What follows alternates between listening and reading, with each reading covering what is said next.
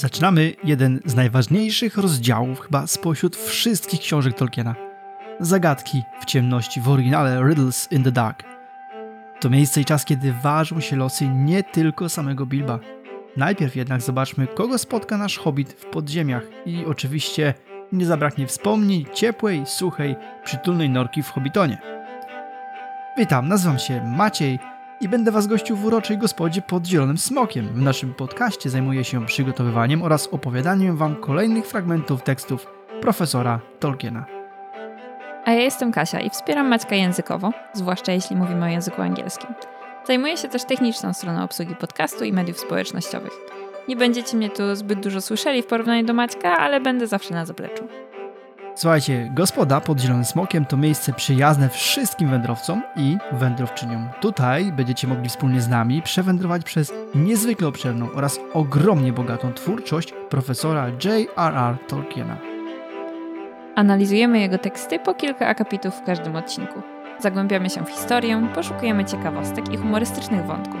Sprawdzamy też, jak nasze rodzime polskie tłumaczenia dzieł profesora wypadają między sobą, czy też w porównaniu do oryginalnego tekstu. W naszych analizach posiłkować się będziemy w dużej mierze już istniejącymi materiałami, których ilość, no co tu dużo mówić, jest bezbrzeżna. Jak podziemne jezioro Goluma? Dokładnie.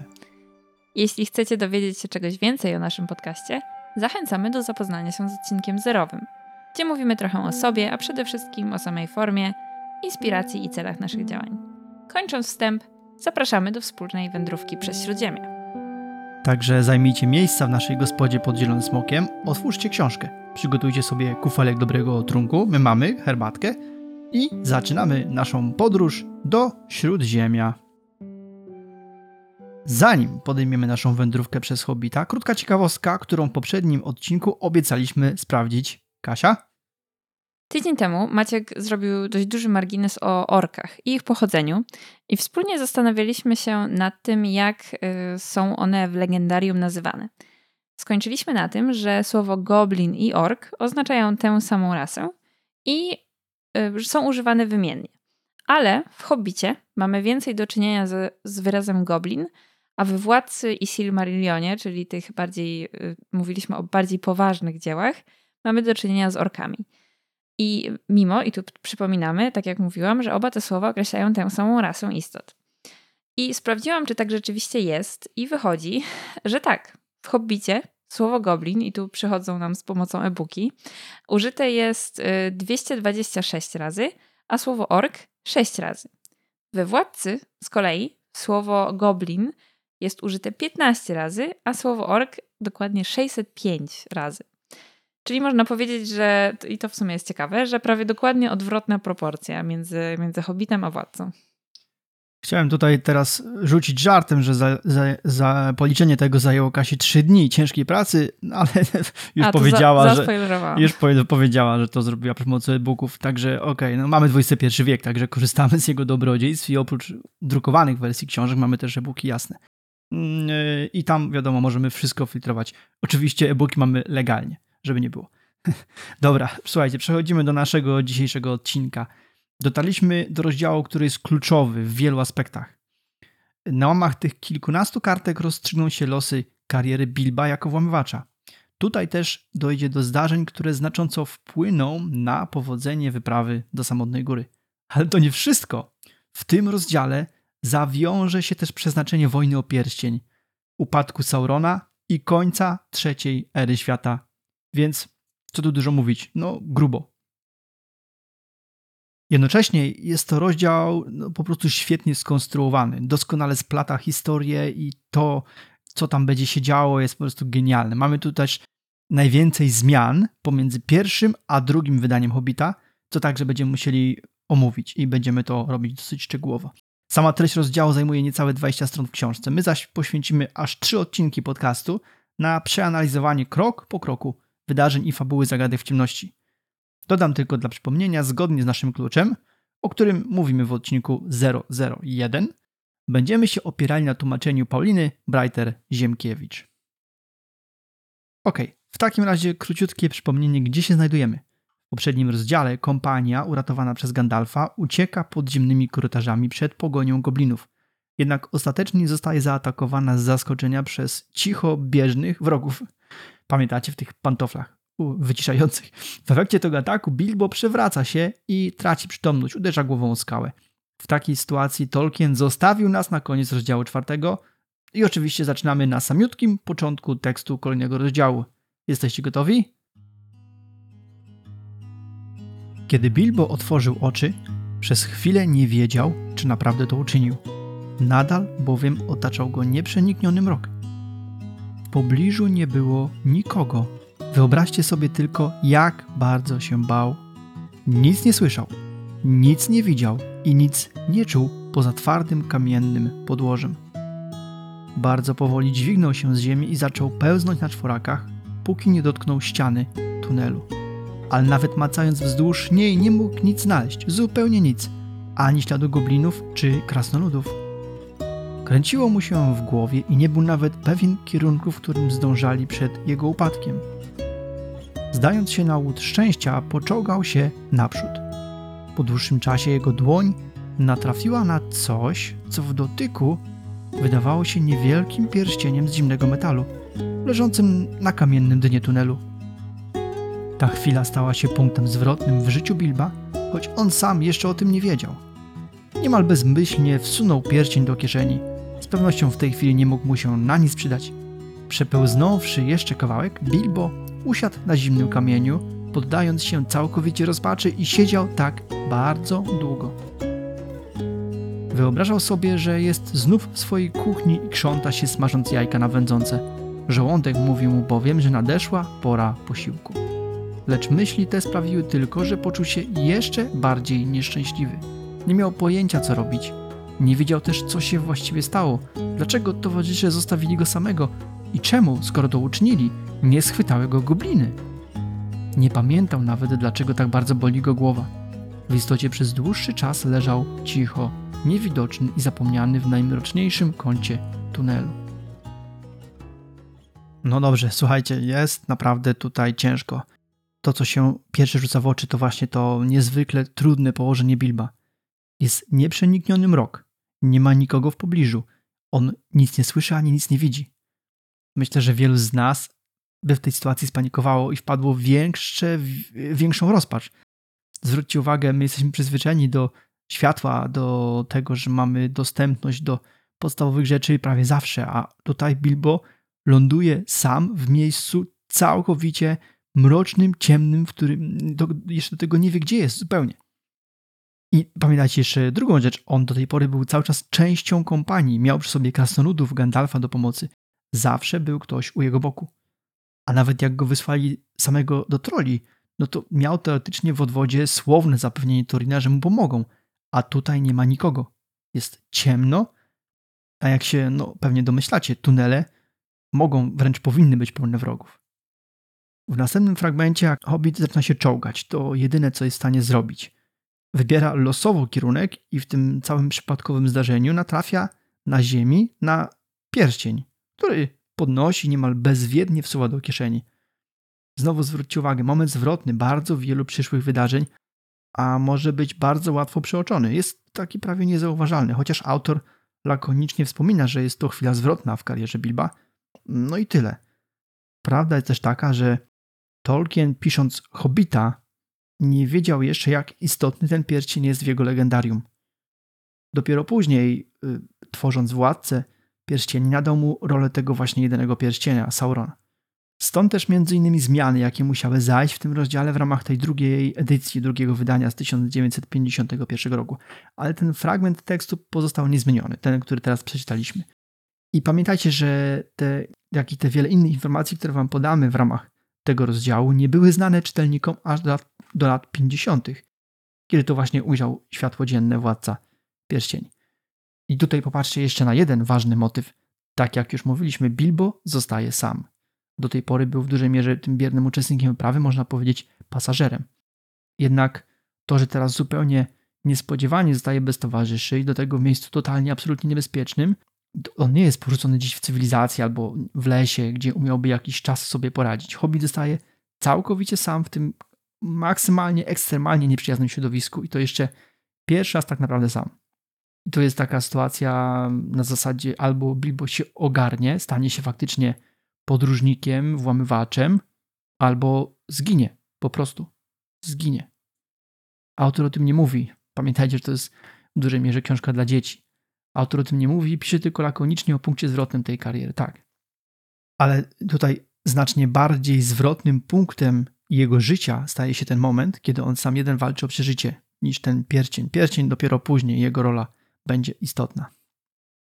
I, i oczywiście no, Bilbo będzie w przyszłości w bardziej niebezpiecznych sytuacjach, to jest jasne.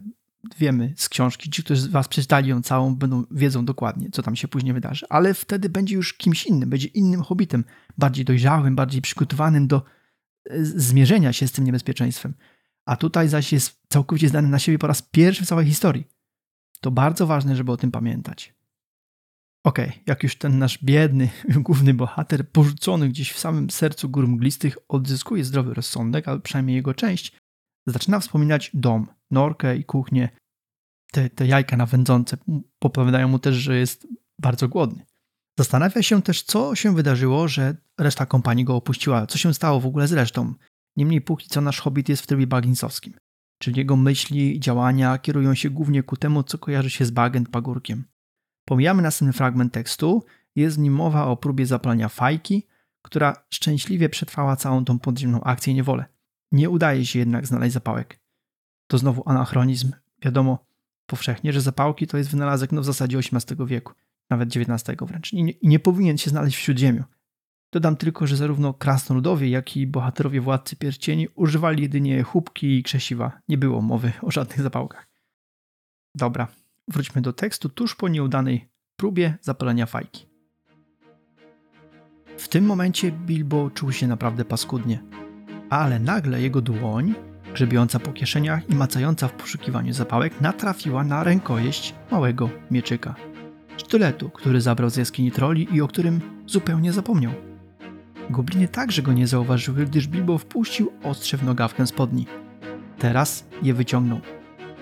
Ostrze zapłonęło słabym blaskiem. A zatem tę klingę także wykuły elfy, pomyślał, a goblinów nie ma w pobliżu, przynajmniej w najbliższym sąsiedztwie. Odkrycie to dodało mu otuchy. Wspaniale było nosić u swego boku ostrze wykute w gondolinie na wojnę z goblinami, opiwaną w tak wielu pieśniach. Przekonał się też już wcześniej, że podobna broń wywiera wielkie wrażenie na goblinach, zwłaszcza gdy niespodziewanie błyśnie im przed oczyma. Mam wracać? Pomyślał. To na nic. Skręcić? Niemożliwe. Iść naprzód? Jedyne wyjście. Zatem ruszajmy. Wstał więc i z trzepoczącym w piersi sercem podreptał naprzód, dzierżąc przed sobą miecz i macając dłonią ścianę. Niewątpliwie Bilbo znalazł się w poważnych opałach. Musicie jednak pamiętać, że nie były one tak poważne dla niego, jak dla mnie czy dla was. Ostatecznie hobici to nie ludzie, a choć ich norki są przytulne i dobrze wywietrzone, zupełnie różne od tuneli goblinów.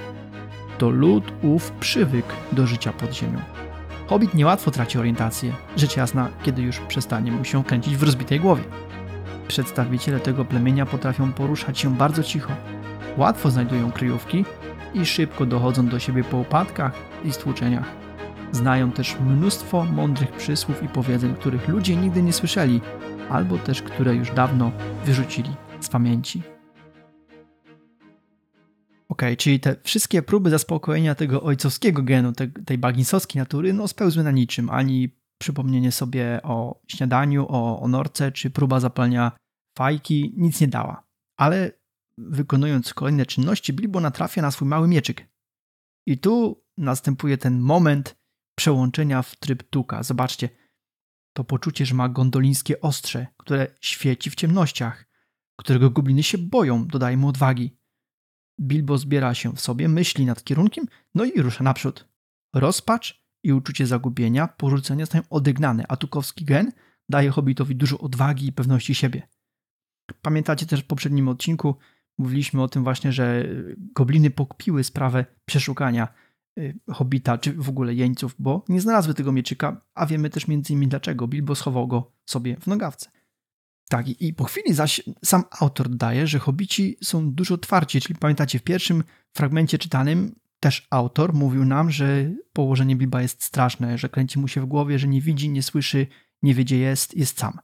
Teraz już jest troszkę inaczej, czyli jakby takie wrażenie jest jakby Bilbo troszkę doszedł do siebie i mówi w następnym fragmencie, że właśnie hobbici są otwarci niż nam się wydaje, że szybko się regenerują i z takich podstawowych obrażeń jak stłuczenia czy zadrapania, a do tego no, w przeciwieństwie do nas ludzi, czyli to co mówiłem sam przed chwilą, yy, tu mówi o tym autor, potrafią całkiem dobrze orientować się w podziemiach. Ok, zwróćcie uwagę, jesteśmy sami z Bilbem. Tolkien w tym momencie ma dużo możliwości zwracania się bezpośrednio do nas, do czytelników i, i tak też robi. Wykorzystuje ten czas na przedstawienie nam sytuacji, odczuć, jakie miał y, w głowie ten nasz główny bohater. I to jest bardzo fajne. To jest taki moment, którego nam być może będzie też brakowało później.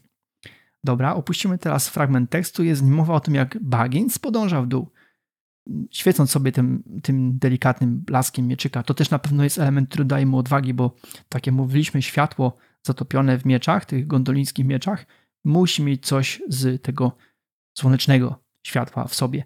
Także jest to takie światło dające nadzieję, dające taki pozytywny blask. No idzie bardzo długo, zaczyna już odczuwać zmęczenie, ale w końcu chyba dochodzi do jakiegoś końca. Posłuchajcie kolejnego fragmentu. Nagle bez żadnego ostrzeżenia, plasnął stopą w wodę. Brrr! Była naprawdę lodowata.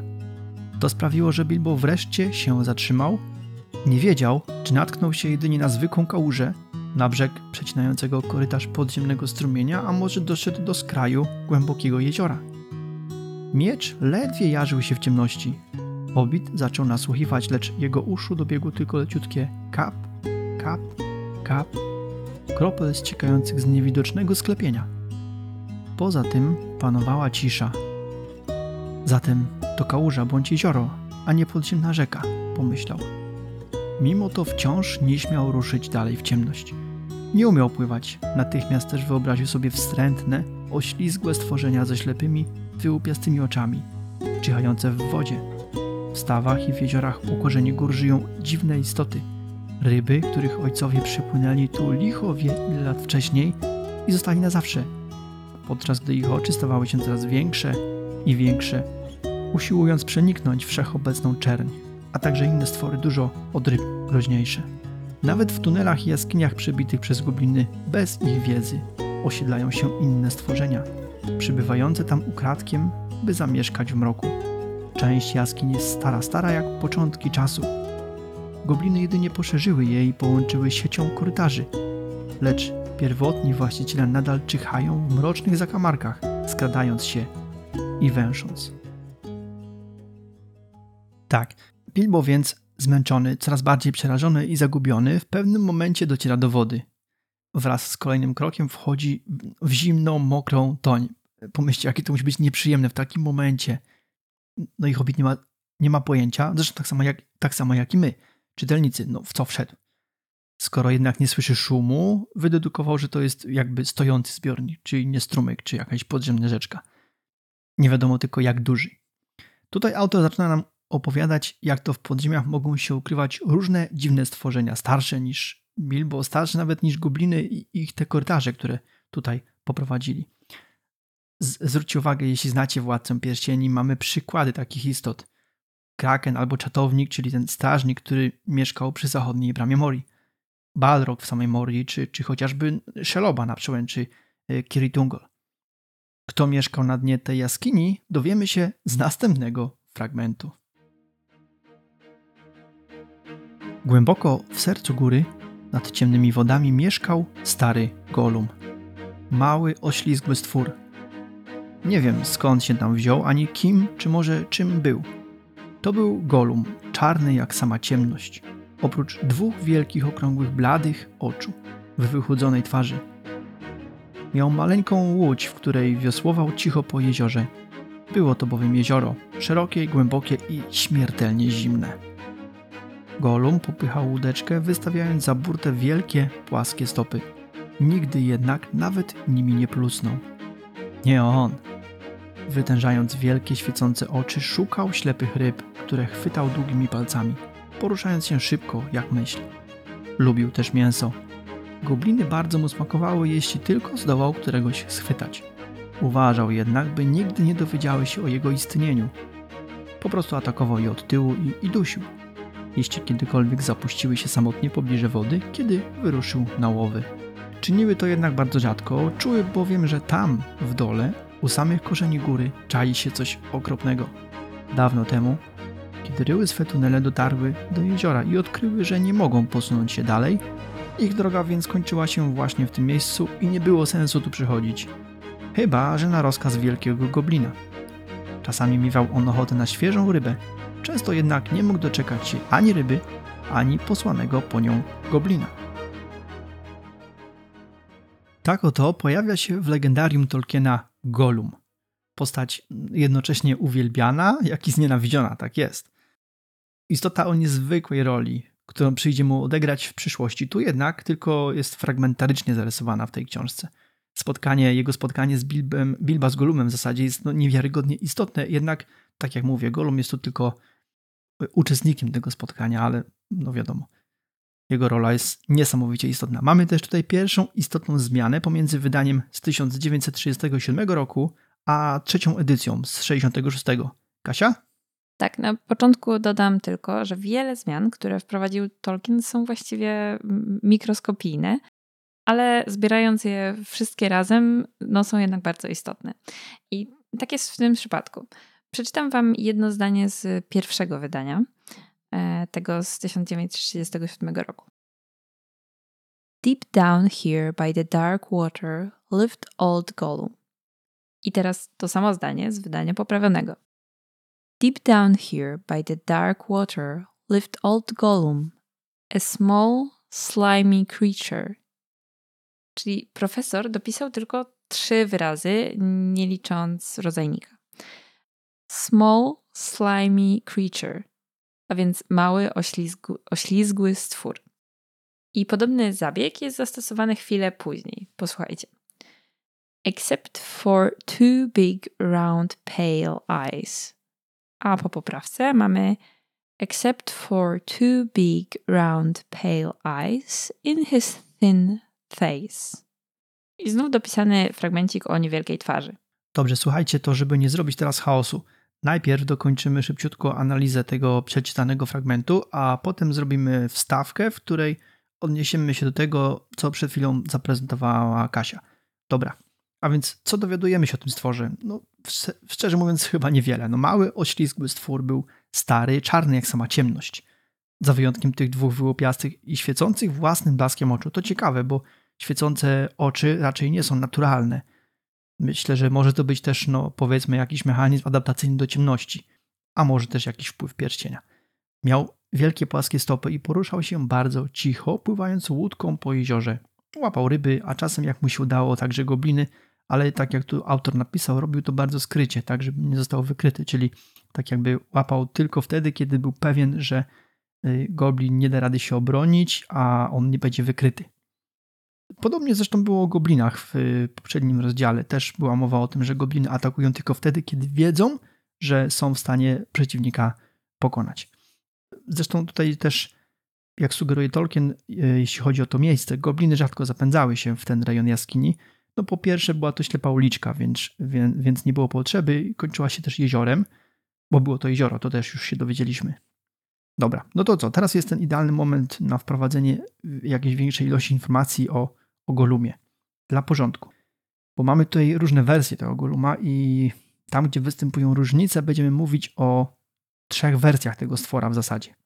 Tej z pierwszej edycji nazwijmy to roboczo Golum 1.0, czyli ta wersja z 1937 roku, Potem mamy Guluma 2.0, czyli ten po poprawce, czyli edycja druga rok 51. No i Golum 3.0, czyli ten, ten z 1966 roku, trzecia edycja Hobbita. Jakbyście mieli jakiś problem z y, przypomnieniem sobie, jakie były wersje właśnie tej, historia tych edycji, to zapraszam do odcinka pierwszego. Dobra, i może w ten sposób jakoś przebrniemy przez ten trudny moment, bo no nie jest to łatwa sprawa. Nam jest ciężko to pojąć wszystko, a a y, jak wy nie jesteście zaznajomieni z całą historią powstawania tego dzieła, to może być jeszcze trudniej. Ok, zacznijmy od tego, co przedstawiła przed chwilą Kasia. Te dwie zmiany były podyktowane nadaniem Golmowi konkretnych rozmiarów. Chodzi o to, że w wersji 1.0 nie ma w tekście nic, co sugeruje wzrost, rozmiar tego stworzenia. Po pierwsze, Tolkien w momencie pisania tej pierwotnej wersji nie wiedział jeszcze, że będzie chciał z Goluma później zrobić krewnego hobbitów, czyli istoty o podobnej do nich jakby fizjonomii rozmiarów. Po drugie zaś, część tłumaczeń hobbita na inne języki, no, a zwłaszcza ilustratorzy, przedstawiali Goluma jako stwora o no, wręcz monstrualnych rozmiarach, dochodzących nawet do 12 stóp, czyli 4 metrów, czyli prawie że troll. Tolkien musiał zapobiec takiemu rozwojowi akcji i dodał kilka słów, które fizycznie jakby zmniejszyły Goluma albo nadały mu konkretne rozmiary. A to jest już chyba druga taka sytuacja, prawda? W której Tolkien poprawia ilustratorów, jeśli chodzi o wzrost swoich bohaterów. Próbuję sobie przypomnieć, kiedy była pierwsza taka sytuacja. Mówiliśmy o tym chyba w drugim odcinku, kiedy y, Tolkien nie był zadowolony z ilustracji Gandalfa, który zawsze był ilustrowany jako ten najwyższy spośród, e, spośród kompanii. Racja, i tam jeszcze był ten kapelusz, który był taki wielki, że wycinał y, obrazki Gandalfa. Y, z tej pierwszych ilustracji to były ilustracje Pauliny Baines, teraz sobie przypomniałem, racja. Dobra, gdzie, gdzie ja tutaj się zgubiłem w tych notatkach? Czekajcie. A więc tak, czyli poprawki pojawiły się te w związku z rozmiarem Goluma i nadaniem mu tych właśnie wymiarów zbliżonych do y, hobbitów w trzeciej edycji, czyli w tym wydaniu z 1966 roku. Dobrze, i teraz no, trochę zajrzymy do historii samego Goluma, a zaczniemy od y, teorii Ratlifa w The History of the Hobbit. Golum 1.0 nie był hobbitem w tej wersji. Autor nie miał wtedy dla niego żadnych historycznych powiązań. Był starym stworzeniem, które żyło pod górami od dawna i w zasadzie tyle. W kolejnych fragmentach jest też zdanie sugerujące, że wersja 1.0 żyła we wnętrzu góry i została od swoich przyjaciół oddzielona, ale to było wszystko cały czas wewnątrz gór. E, zaś wersja 2.0 jest tam cytat: Utracił wszystkich przyjaciół, wpełzł głęboko pod ziemię, kryjąc się na zawsze w mrocznym labiryncie pod górami. Czyli najpierw żył na zewnątrz, później utracił rodzinę znajomych, został wygnany w konsekwencji i dopiero wtedy trafił do wnętrza góry. To jest, to jest istotna różnica między tymi wersjami. Kolejna istotna różnica między 1.0 a 2.0 w kwestii zwracania się do pierścienia i, i do siebie. To już zauważa Anderson w Hobbicie z objaśnieniami. Golum 1.0 używa mój skarbie tylko i wyłącznie w stosunku do siebie. Golum 2.0 za to zwraca się w ten sposób także, a może wręcz przede wszystkim do pierścienia. I a propos tych wersji Goluma, Radcliffe zauważa też jedną ważną różnicę. I popatrzcie. For Gollum is far more honorable in the draft and first edition than he later appears. He is perfectly willing, even eager, to eat Bilbo should the Hobbit lose the riddle game, but abides by the results. Czyli wersja 1.0 jest dużo bardziej uczciwa niż późniejsza. Nie tylko zamierza dotrzymać słowa i oczywiście nie zjeść Bilba. Mimo, że w tekście jest wyraźnie napisane, że był już z powrotem głodny. Właśnie. No i jeszcze jeden fragmencik. Having lost the contest, he is pathetically eager to make good on his debt of honor, offering a substitute reward in place of the missing ring. Czyli Gollum po przegranej jest y, zły na siebie, tak, dokładnie. I on jest zły na siebie, że nie może spełnić tej swojej części zakładu, y, bo miał oddać prezent swój, prawda? I oferuje w zamian inne rozwiązania. Dodatkowo w tekście jest też taki bardzo długi i intensywny motyw przepraszania. Tak, i tutaj cytując: I don't know how many times Gollum begged Bilbo's pardon. Czyli tłumacząc, nie wiem ile razy Gollum przeprasza Bilba, czy przepraszał Bilba. Czyli jest to zupełnie inna postać niż tą, którą znamy z późniejszych wydań. Golum w tej pierwszej wersji był uczciwy, mimo że głodny i chciałby zjeść tego Bilba, to w momencie, kiedy przegrałby y, pojedynek na zagadki, był gotów jakby zrobić to, co w tym zakładzie między nimi było zawarte. Był gotów spełnić żądania. Tutaj też mamy wersję, którą znamy z tych późniejszych wydań, no i w tym także naszych rodzimych tłumaczeń, prawda? Y, tutaj są y, nie do końca, są, są delikatne różnice, bo w tłumaczeniu, y, tłumaczeniu Skibniewskiej nie, zabiera, nie zawiera tej krótkiej popraweczki o rozmiarze Goluma. Tak jak mówiłeś, ona pojawiła się dopiero w 1966 roku jako odpowiedź na te niezbyt tak. poprawne ilustracje. A pierwsza, pierwsza y, wersja tłumaczenia Skibniewskiej pochodzi z roku 60, więc jakby nie zawiera rzeczywiście. Tak, ale to jest tylko ta poprawka dotycząca y, rozmiaru, nie charakteru. Racja, czyli wersja 3.0. No i co, tyle zamieszania zrobił ten nasz profesor, no ale racja, Skibniewska zawarła wszystkie zmiany pochodzące z roku 51, ale żadnej no, z wersji 3.0 z 66. Dobra, to teraz zajmiemy się wersją docelową Goluma, bo dalej jesteśmy w fragmencie, w którym próbujemy wam opowiedzieć coś więcej o Golumie. Czyli teraz posłuchajmy słów Gandalfa z Władcy Pierścieni i tutaj będziemy cytowali fragment drugiego rozdziału. Cień przeszłości w tłumaczeniu Jerzego Łozińskiego. Długi czas potem, chociaż ciągle było to bardzo dawno temu, na dziczy nad brzegami wielkiej rzeki mieszkało plemię niewielkich ludzi o sprawnych rękach i cichych stopach. Moim zdaniem byli podobni do hobbitów, mogliby być pradziadami tęgów. Lubili bowiem rzekę. W niej pływali i sporządzali małe łodzi z trzciny. Jedna rodzina pośród nich cieszyła się wielkim poważaniem, gdyż jej członkowie byli wyżsi i ciężsi od swoich pobratymców – a przewodziła im dostojna niewiasta, surowa i dobrze obeznana z ich wiedzą. Najbardziej dociekliwy i wścibski z całej rodziny był Smigol. Pasjonowały go korzenie i początki wszystkiego.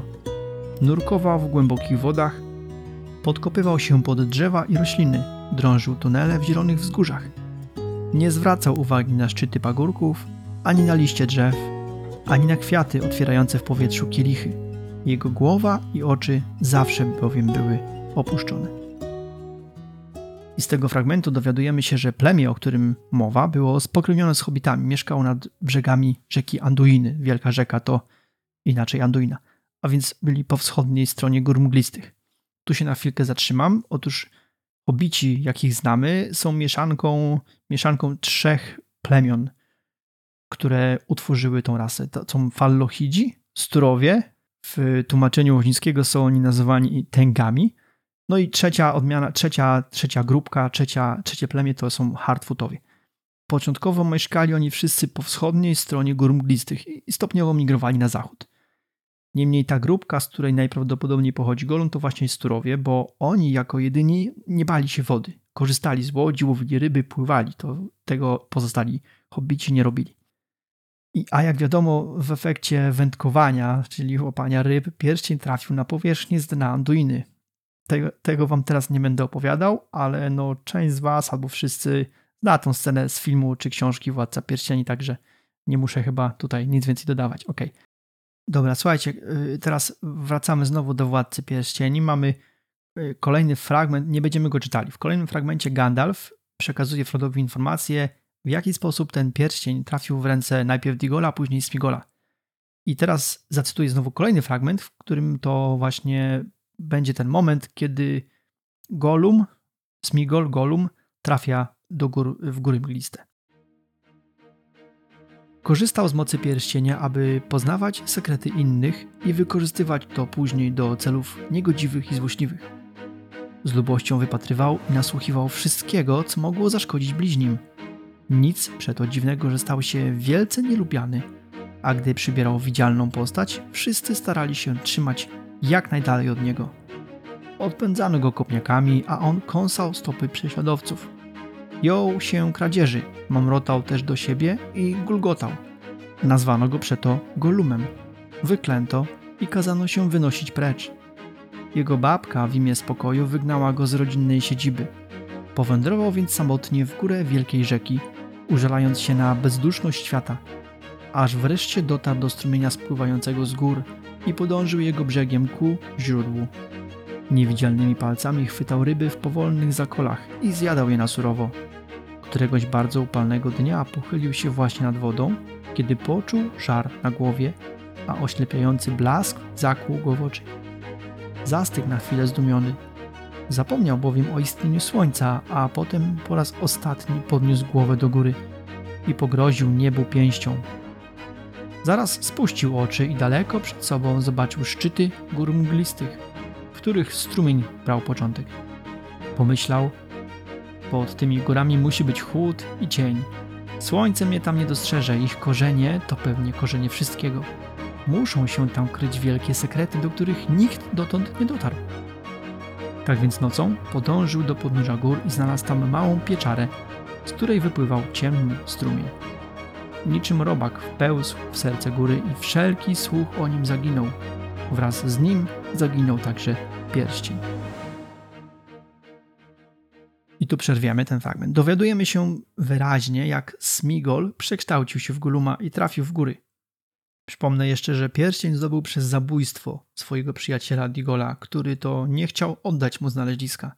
Mimo, że Smigol miał tego dnia urodziny i argumentował w ten sposób chęć przejęcia pierścienia. Niemniej od tego momentu bardzo często nazywał go prezentem urodzinowym. Dobra, nie wiem, mam nadzieję, że zaspokoiliśmy Waszą ciekawość na temat Goluma w wersji 2.0, w tej takiej, nazwijmy to, docelowej wersji. Choć tę postać będziemy mogli dogłębnie przeanalizować za jakieś, nie wiem, 2-3 lata w ramach planowanych wędrówek z Frodem podczas analizy drugiego tomu Władcy e, Pierścieni, czyli dwóch wież. Dobra, to skoro nagadaliśmy się o Golumie, to teraz czas na króciutką przerwę. Serdecznie witamy tych i te z Was, którzy odwiedzają naszą gospodę po raz pierwszy. I bardzo dziękujemy tym, którzy słuchają nas regularnie. No i przypominamy, Gospoda pod Zielonym Smokiem to nie tylko podcast. Można nas znaleźć na Instagramie pod Zielonym Smokiem, na Facebooku podcast pod Zielonym Smokiem, no i czekamy też oczywiście na Wasze maile na gospoda małpa pod zielonym smokiem pisane razem.com. Na Instagramie do każdego odcinka możecie znaleźć ciekawostki i dużo postów o najnowszych książkach i pozycjach w naszym Tolkien zbiorze. To jest nowe słowo, które wchodzi do użycia na, w języku codziennym, także za, jakieś, za parę lat znajdziecie je w słownikach. Dokładnie. Jeżeli podoba Wam się to, co tutaj robimy, to zachęcamy do ocen, komentarzy i subskrypcji. Zachęcamy też do rozszerzenia naszej społeczności.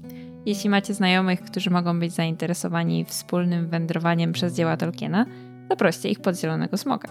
Nasza strona internetowa pod zielonysmokiem.com zawiera linki do wszystkich odcinków wraz z przypisami, a także przebogatą bibliotekę książek Tolkienów, J.R.R. i Christophera oraz książek o Tolkienie. Zapraszamy do zajrzenia tam, no i też do dyskusji o Hobbicie, naszych interpretacjach i odcinkach. Jesteśmy otwarci na Wasze sugestie, podpowiedzi i komentarze. Okej, okay, słuchajcie, króciutki fragment przeskoczymy.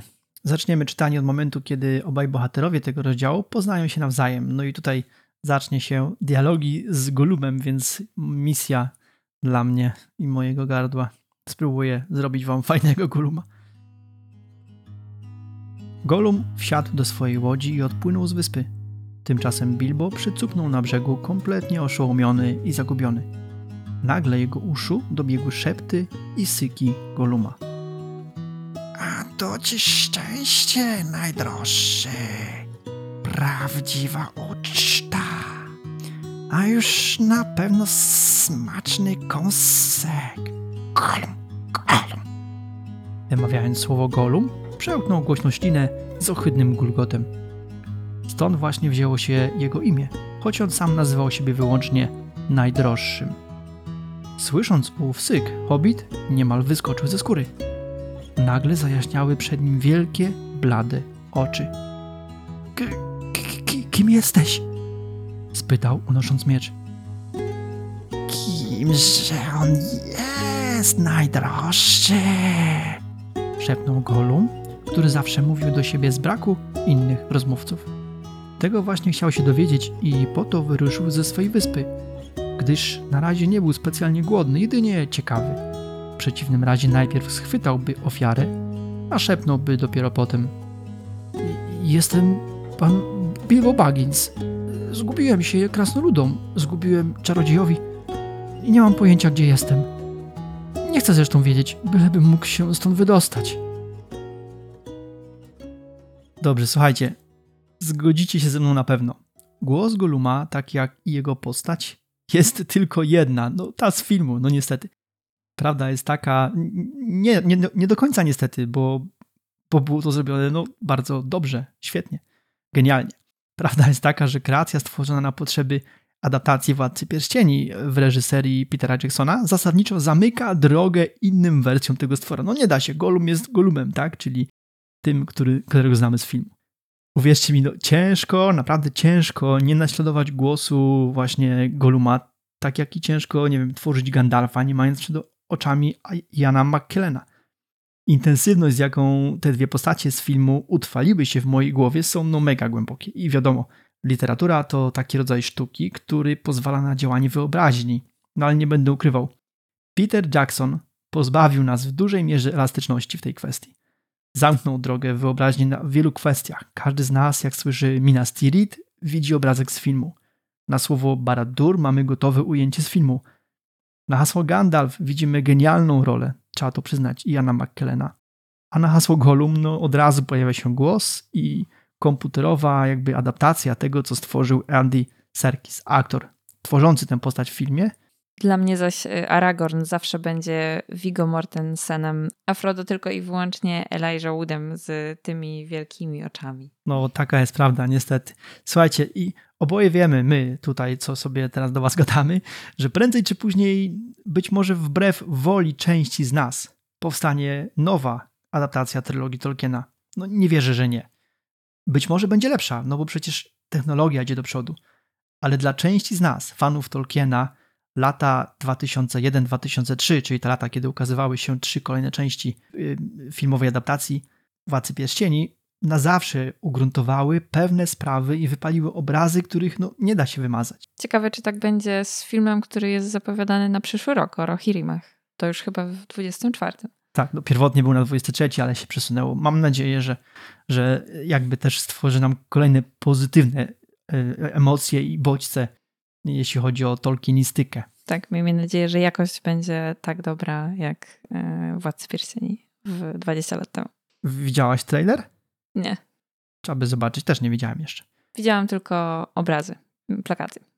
Okej, okay. no musimy się tym też zająć w wolnym czasie, y, żebyśmy mieli jasność. Nie jesteśmy wielkimi fanami kina jako tako. Ale film Władcy Pierścieni stoi chyba wyjątkiem. No i jeszcze chyba Harry Potter, ale to nie z naszej winy. Dobra, wróćmy do tych książek. Prawda jest taka, że nawet mimo, że czytałem książkę przed czasami filmu, czyli najpierw poznałem książkową wersję Władcy Pierścieni, zanim przeczytałem, obejrzałem film. Ale powiem wam tylko w skrócie. Ja osobiście na samej drużynie pierścienia byłem w kinie sześć razy, w tym pięć razy dzień po dniu. A raz byłem dwa razy tego samego dnia. No serio, no można powiedzieć, odbiło gościowi i co ja mogę powiedzieć na swoją obronę? No nic nie mogę, tylko jedno, tak, no zgadzam się, o, odbiło. Natomiast jeszcze Powrót Króla, który widziałem jeszcze więcej razy w samym kinie. Świat nigdy już nie był dla mnie taki sam jak przed 2001 rokiem. I nie przez 11 września, który każdy kojarzy jako moment jakby przełomowy w historii, powiedzmy, zachodniej cywilizacji, ale przez 19 grudnia, kiedy premierę miała Drużyna Pierścieni. I teraz jak czytam wam linijki Goluma, no nie umiem nie być Golumem z filmu, albo próbuję, ale ja nie mam takiego talentu, wiadomo, jestem, nie jestem lektorem, nie jestem aktorem, jestem po prostu fanem Tolkiena, więc daleko mi do Andy Serkisa. Andy, Andiego, jak tu coś, coś tutaj? Dobrze powiedziałeś, Andy Serkisa. Uf, no dobra. Niemniej po prostu ciężko nie naśladować. Parafrazując słowa Gandalfa z filmu There is only one Lord of the Rings. Lord of the Words and he does not share power. Dokładnie. Okej, okay. pamiętacie w którym momencie użył czarodziej tego zdania? Jak pamiętacie, to zapraszamy do komentarzy, a jak nie pamiętacie, to zapraszamy do komentarzy. Dobra, Kasia, bo mi poniosło, wracamy do tekstu. To przecież nie moja wina. E, jasne, że wracamy. I przypomnę. Golum wsiadł do swojej łodzi i odpłynął z wyspy. Dobra, dzięki, już się znalazłem tutaj w notatkach. Okej, okay. zwróćcie uwagę, Tukowska odwaga z poprzednich fragmentów chyba się tak troszkę wyczerpała. Wiadomo, doszedł do jaskini. Zdezorientowany znowu zaczął go ogarniać rozpacz i strach, ale są, więc są czynniki wskazujące na to, że ten Tuk stracił władzę. Dochodzi znowu Baggins, który naturalnie, bardzo zdroworozsądkowo boi się w tym momencie. Pamiętajcie, po drodze minął też wiele rozgałęzień. Być może przeleciała mu przez głowę myśl, że będzie musiał spenetrować wszystkie, szukając tej właściwej odnogi prowadzącej do potencjalnego wyjścia. I być może w tym momencie zastanawiał się, czy mu starczy sił i odwagi, a może przede wszystkim no, szczęścia, bo przecież byli w podziemiach goblinów i szczęście było niezbędne, żeby w ogóle nie tylko wyjść żywo, ale w ogóle wyjść stamtąd. To nie dało się bez tego. Ale no jakby fabuła nie pozwoliła, Tolkien nie pozwolił mu długo się zastanawiać. bo nagle słyszy bardzo nieprzyjemny głos, gulgot, nieprzyjemne odkaszlnięcia, przełykanie śliny. Jakiś stwór wynurzył się z ciemności i zadaje jakby sam do siebie pytania. Co tu się w ogóle dzieje? Wyobraźcie sobie Bilba w tym momencie. Wcześniej, w tym korytarzu, kiedy się obudził, był sam, ale y, jakkolwiek było to niebezpieczne, czuł się zdezorientowany, to był sam. A tutaj pojawia się stwór, który wydaje bardzo nieprzyjemne, nieprzyjemne dźwięki. No, co za przerażający moment. Wyobraźcie sobie tę sytuację, no po prostu bu, ja nie, nie wiem. No i dodatkowo nagle te wielkie świecące oczy wynurzają się z ciemności. Ja jestem pewien, że wielu nam współczesnych podróżników albo amatorów podróży w tym momencie no padłoby tam plackiem na zawał albo, nie wiem, zemdlało. Natomiast Bilbo unosi mieczyk, zbiera w sobie te resztki odwagi, pyta, kim, kim jesteś? Słuchajcie, tu właśnie te wahania Tuka i Bagginsa są takie wręcz y, mikrosekundowe. Moment zawahania i moment wyskoczenia do przodu z odwagą, czyli właśnie Tuk w pełnej krasie. Golem oczywiście odpowiada, ale autor sugeruje nam, że póki co kieruje nim ciekawość bardziej niż cokolwiek innego. Gdyby ten stwór był w tym momencie głodny, hobbit zostałby kolokwialnie no, zmieciony z planszy, tak? Także no, ma szczęście pan Baggins, no ma naprawdę. Bilbo zaś kolejny raz w obliczu wroga przedstawia się z imienia nazwiska. To samo zrobił, pamiętacie, w sytuacji z trollami. No nie da się ukryć, że bezsensowne podejście do sprawy, kulturalne, o tak, ale bezsensowne. Ale jak tu oczekiwać no, sensownego rozumowania w tak przerażającym momencie, kiedy jakiś stwór gdzieś w najgłębszych podziemiach gór mglistych syczy, świeci oczami i gada na wpół sam do siebie, na wpół do naszego bohatera. I teraz pytanie. Kto tu się komu zgubił? Krasnolud jemu, czy on krasnoludom? No to spójrzmy najpierw do oryginału i zobaczmy, co napisał sam, sam autor. I have lost the dwarfs and I have lost the wizard. Czyli mamy tutaj wyraźnie zgubiłem czy straciłem krasnoludy i straciłem czarodzieja. Myślę, że tutaj ważne jest dokładne przetłumaczenie tego zdania, bo co innego zgubić się komuś, a co innego zgubić kogoś. I mam wrażenie, że zgubić się komuś przypominałoby trochę właśnie takie piąte koło uwozu, które odpadło, ok, jest y, potrzebne w sytuacji awaryjnej, ale bez niego da się jechać. Zgadzam się i to w zasadniczy sposób determinuje pozycję Bilba w grupie. A jak zrobili pozostali tłumacze? E, najpierw Polkowski e, przetłumaczył jako zgubiłem gdzieś krasnoludy, zgubiłem czarodzieja. Czyli to Hobbit zgubił kompanię, a nie odwrotnie. A jak brzmi to zdanie u Skimiewskiej? Zgubiły mi się krasnoludy, zgubił mi się czarodziej. Chyba najlepiej, co nie? Powiem więcej, brzmi tak dobrze, że zrobimy z tego tytuł rozdziału. No, to jest dobry pomysł. Szczerze mówiąc, miałem już inny tytuł w głowie, ale wykorzystamy go kiedy indziej, bo no, ten pasuje po prostu doskonale. Okej, okay, słuchajcie, czemu zwracamy taką uwagę na to sformułowanie? Przypomnijcie sobie, co się działo na początku tego rozdziału. Bilbo zastanawiał się, co się stało z resztą, dlaczego ich nie ma, gdzie zniknęli i dlaczego go nie zabrali. Wydaje mi się, że w tym momencie Hobbit cały czas żyje nadzieją, że nie został porzucony. Jako ten Mazgaj, ten zbędny członek wyprawy. Bilbo mocno wierzy, że istnieje inna przyczyna rozdzielenia go od kompanii.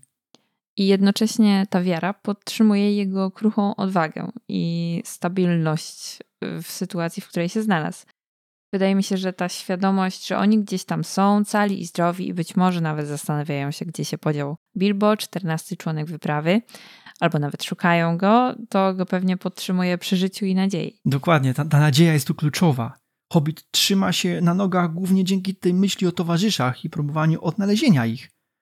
A w tym momencie wyobraźcie sobie, że powiedzenie sobie samemu na głos krasnoludy mnie zgubiły. No jest to bardzo bliskie do takiego powiedzenia krasnoludy mnie porzuciły. Krasnoludy mnie zostawiły na pastwę losu. Taka myśl podcięłaby Bilbowi i pewnie nie tylko Bilbowi skrzydła definitywnie. Dokładnie. I dlatego Tolkien w oryginale wyraźnie mówi ustami Hobbita. I have lost the dwarfs. Zgubiły mi się krasnoludy, a w domyśle pewnie muszę je odnaleźć z akcentem na słowo muszę. Tak jest i to jest bardzo ważne, żeby zrozumieć na czym oparta jest ta nadzieja Hobbita w tak skrajnie złym położeniu, w jakim się znalazł. to jeden z kluczowych momentów tej podziemnej przygody, a przynajmniej tej, tego pierwszego fragmentu tej przygody, który, którym zajmujemy się dzisiaj. Jest wśród Was ktoś, kto nadal uważa, że Hobbit to książka tylko dla dzieci? Zwykła bajka, prawda? No dokładnie. Dobra, idziemy dalej. Kolejny fragment. Bez żadnej przerwy, nic nie pomijamy, wchodzimy w dalszy ciąg ekstremalnie ciekawego dialogu. Co on ma w ręku? Spytał Golum, spoglądając na broń, która niezbyt mu się spodobała. Miecz, ostrze wykute niegdyś w gondolinie. Sss, Odparł Golum, po czym dodał znacznie uprzejmiej. Może usiądzie tu i pomówi z najdroższym. Może lubi zagadki. Zależało mu, by sprawić wrażenie przyjaźnie nastawionego, przynajmniej dopóki nie dowie się więcej o mieczu i hobbicie. Czy jest on naprawdę sam? Czy nadaje się do jedzenia? I czy Golum zaczyna już być głodny? Zagadki były pierwszą rzeczą, jaka przyszła mu do głowy. Ich zadawanie, a czasem odgadywanie stanowiło jedyną grę, w którą zabawiał się z innymi dziwacznymi stworami dawno, dawno temu, zanim utracił wszystkich przyjaciół i wygnany przekradł się samotnie w mrok pod górami.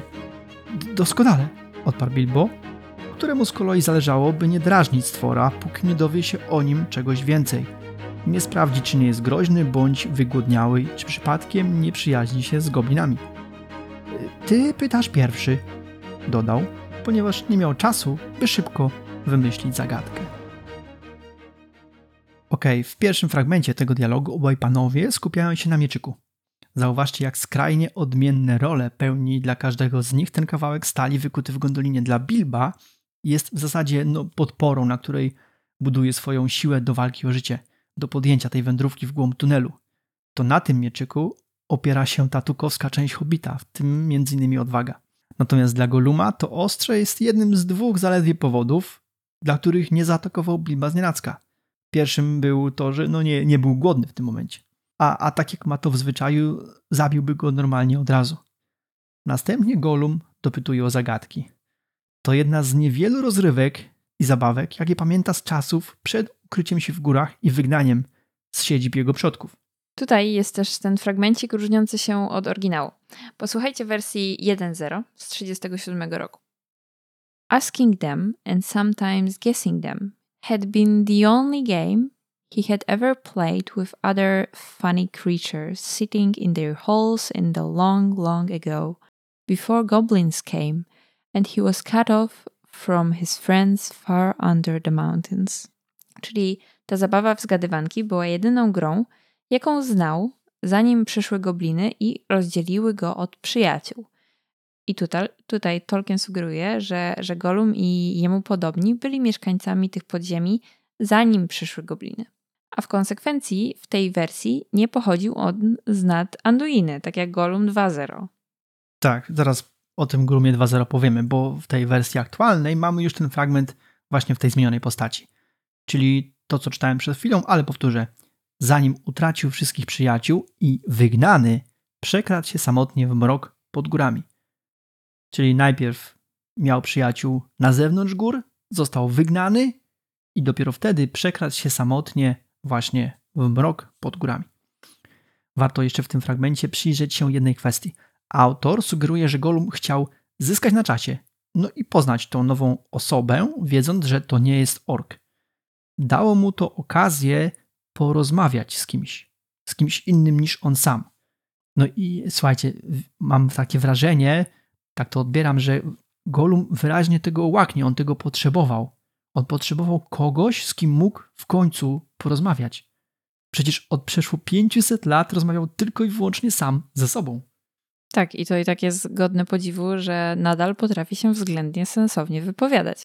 Przez 500 lat w całkowitej cie- ciemności, samotności to można zdolność mowy zatracić e, definitywnie. Ta racja, dokładnie, słuszna uwaga. Tak, ale spokojnie, to nie pierwsza, ja to zauważyłam, chłopaki z PPP, czyli The Prancing Pony Podcast zwracali na to uwagę i myślę, że wiele innych badaczy również. No i jak już wspominaliśmy, ciężko być odkrywczym w tej dziedzinie.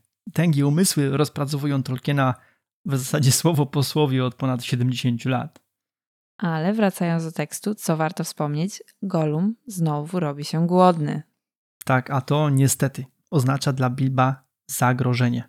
Niemniej zgadza się on na te zagadki. Też, żeby zyskać na czasie tak naprawdę. Pamiętajcie, no, on jest w ciężkim szoku. Nie ma za dużo luzu, żeby spokojnie przemyśleć, co tu się dzieje, opanować nerwy. Potrzebuje tej chwili spokoju, ale nie dostaje jej. Tutaj też Hobbit robi rzecz, która będzie się ciągnęła przez pojedynek na zagadki, prawie cały. Oddaje inicjatywę Gollumowi. A czy w ogóle wiemy skąd pomysł na zagadki?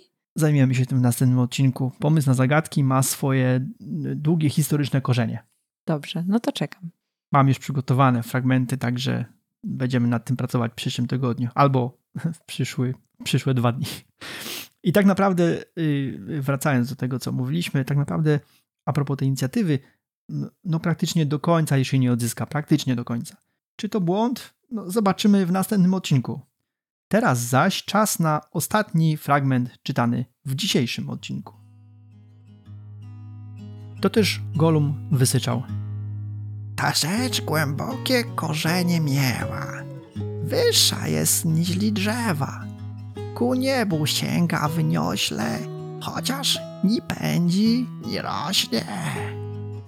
To łatwe, odparł Bilbo. Góra, prawda? Tak łatwo zgaduję. Musi zmierzyć się z nami najdroższy. Jeśli najdroższy spyta, a on nie odpowie, zjemy go najdroższy. Jeśli on spyta, a my nie odpowiemy, zrobimy co zechce. Pokażemy mu wyjście o tak. W porządku, odparł Bilbo, nie odważywszy się zaprotestować i zaczął wyślać umysł w poszukiwaniu zagadek, które mogłyby go ocalić od zjedzenia. Tym oto sposobem pada pierwsza zagadka, jeszcze nie pojedynkowa, zadana przez Goluma. No nie jest ona trudna i łatwo można skojarzyć odpowiedź, co oczywiście udaje się Bilbowi bardzo szybko.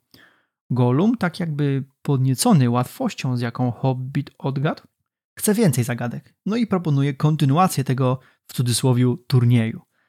Proponuje on bardzo nieludzkie zasady rozgrywki. Bilbo, gdyby przegrał, zostanie zjedzony. No, no okropieństwo po prostu. Ale nasz bohater jest w takim szoku, że się zgadza.